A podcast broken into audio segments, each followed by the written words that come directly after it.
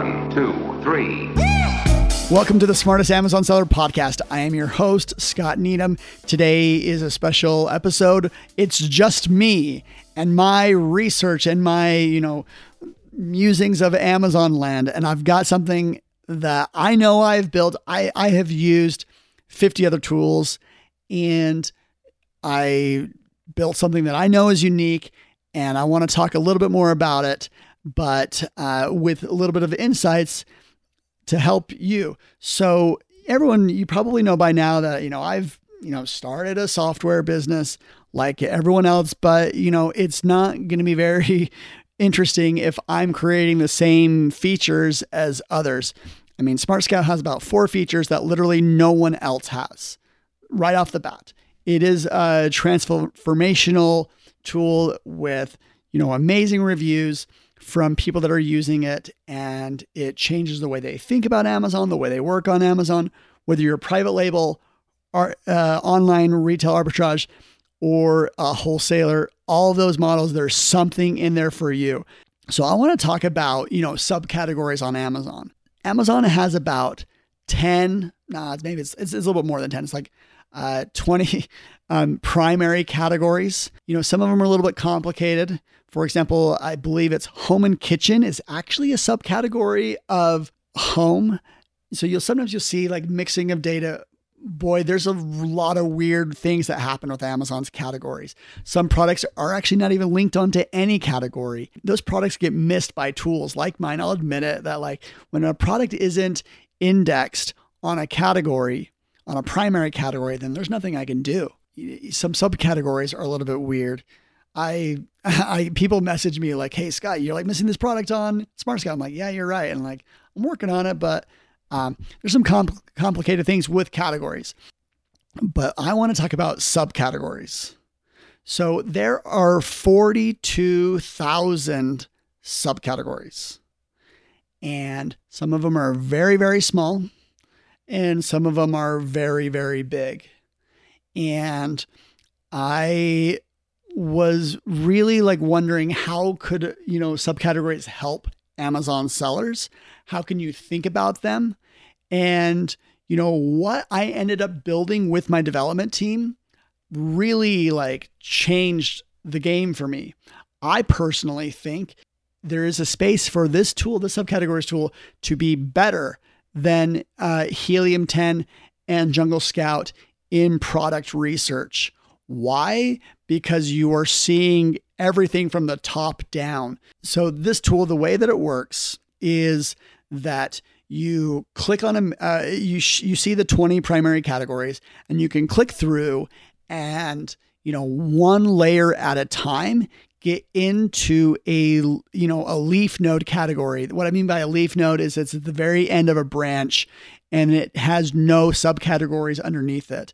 There's a, a tree structure to these categories and I show you you know the revenue the the estimate revenue at the top level. You click through and then all of a sudden it'll like flutter through and you'll see the, the three subcategories of a primary category and then onward and onward and onward. Say you start in um you know home then it takes you to you know different categories of like home office or you know mattresses bedding kitchen and dining like there's a lot of subcategories of home. And you click on one then say you go to you go to you know bedding and then it takes you to pillows and uh, pillowcases or mattresses bedding toppers. You can click through and you see the revenue at each you know uh, juncture at each you know branch point. You see the revenue you see amazon brands you know amazon sold brands versus uh, merchant sold brands, you see, you know, reviews, a lot, like about 14 different data points on each subcategory, and you could filter around those. I'll get into the filters in a second. But let's say we get into mattresses. Right there, you can click and look at the brand view of the subcategory, or you can look at the product view. So if you look at the brand view of mattresses, that will take you to see which brands are doing what all the other tools out there, they're just going to show you products and they're never going to show you like brand positioning in in this way where you can see like okay mattresses there's two main players in town there's uh, linen spa and Zinus I know Linen Spa, they're in my backyard. They're actually headquartered about one mile away from where I'm sitting right now. You know, they've got one mortal enemy, Zinus. There's a few other players. You know, there's some third, uh, but like I believe about 80% of the market share is, is done between these two companies in mattresses. And so you kind of can see who's doing, you know, the volume in a subcategory, what their competition looks like, and how they are positioning. You can use this in wholesale. You can use this in private label. Wholesale, like, yeah, I think it does start to help in wholesale to have some category knowledge. The best wholesalers are starting to act like private label sellers. Um, believe me on that one. All the top wholesalers really do act like private label. They are making more strategic investments and decisions and launching uh, brands themselves and in getting exclusives. So once you have an exclusive, you're basically private label. That's the way you have to act. But private label, I've I've used this to validate my own uh, product ideas. I had an idea about cufflinks. I bought cufflinks on Amazon and I was like, hmm, this is an interesting subcategory. How easy would it be to launch uh, a set of cufflinks? Turns out it's not hard. We asked our sourcing agent and we got a few different options. There's plenty of things, and I can see how good the opportunity is and isn't. Cufflinks isn't super competitive. It is very ripe for someone to come in, you know, with a decent product and start to do, you know, let's see, $10,000 a month in revenue. That's not profit, that's revenue. So for some people, that's pretty decent money. For others, that's really not worthwhile. I'm on the fence with that. And the reason I'm probably not doing it is because it's not Route 10. It's not related to any of our brands. But back, let's back up to the subcategory. Like it, I could just like see right there what's going on and you know if if there's a, a, dominant player a dominant brand and like what are they doing? You could really learn what's happening at a brand level in a subcategory. So it kind of has this like click through. There's a lot of different ways to use this tool. I actually can't even think about subcategories on amazon anymore without thinking it through the lens of this.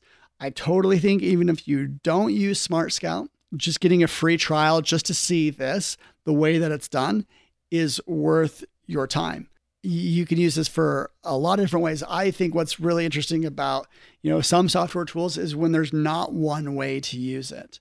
So I I am looking for, you know, some feedback always on this so that this, you know, becomes uh, you know, you just can't live without it.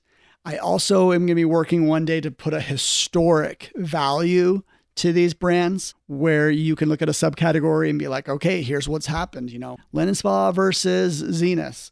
You know, looks like Linen Spa was here first and they were doing, you know, they had 50% market share, then went down to 40, 30, then back up to 40. I'm, I'm going to build a, a, you know, a time component so you can see this in a graph. That's, you know, that's the, the long-term view. But I, I also would like to hear some feedback about how to use this as wholesale. So that's you know, really what I've got. I, uh, you know, want you to search smarter and not harder. I want you to be going into conversations. I want you to really know what the opportunity is, uh, what the competitors are, all, all the information that's relevant so that, you know, nothing, you know, nothing surprises you and you can learn these insights in seconds. Smart Podcast 20 is still the same coupon code that you know, I've been promoting. Subscribe to the podcast. I've got three episodes coming right up that are just my own research or development. Um, one of them that I'm going to tease is the the Casper episode. I'm paying an analyst to research them because they are a public company, and we are going to blow the lid off of a very interesting company. They've been a I think they at some points they've been a number two, number three seller on Amazon. There's a lot to learn about their successes and their failures. I cannot wait to dive in. So, thanks for tuning in and catch you later. One, two, three.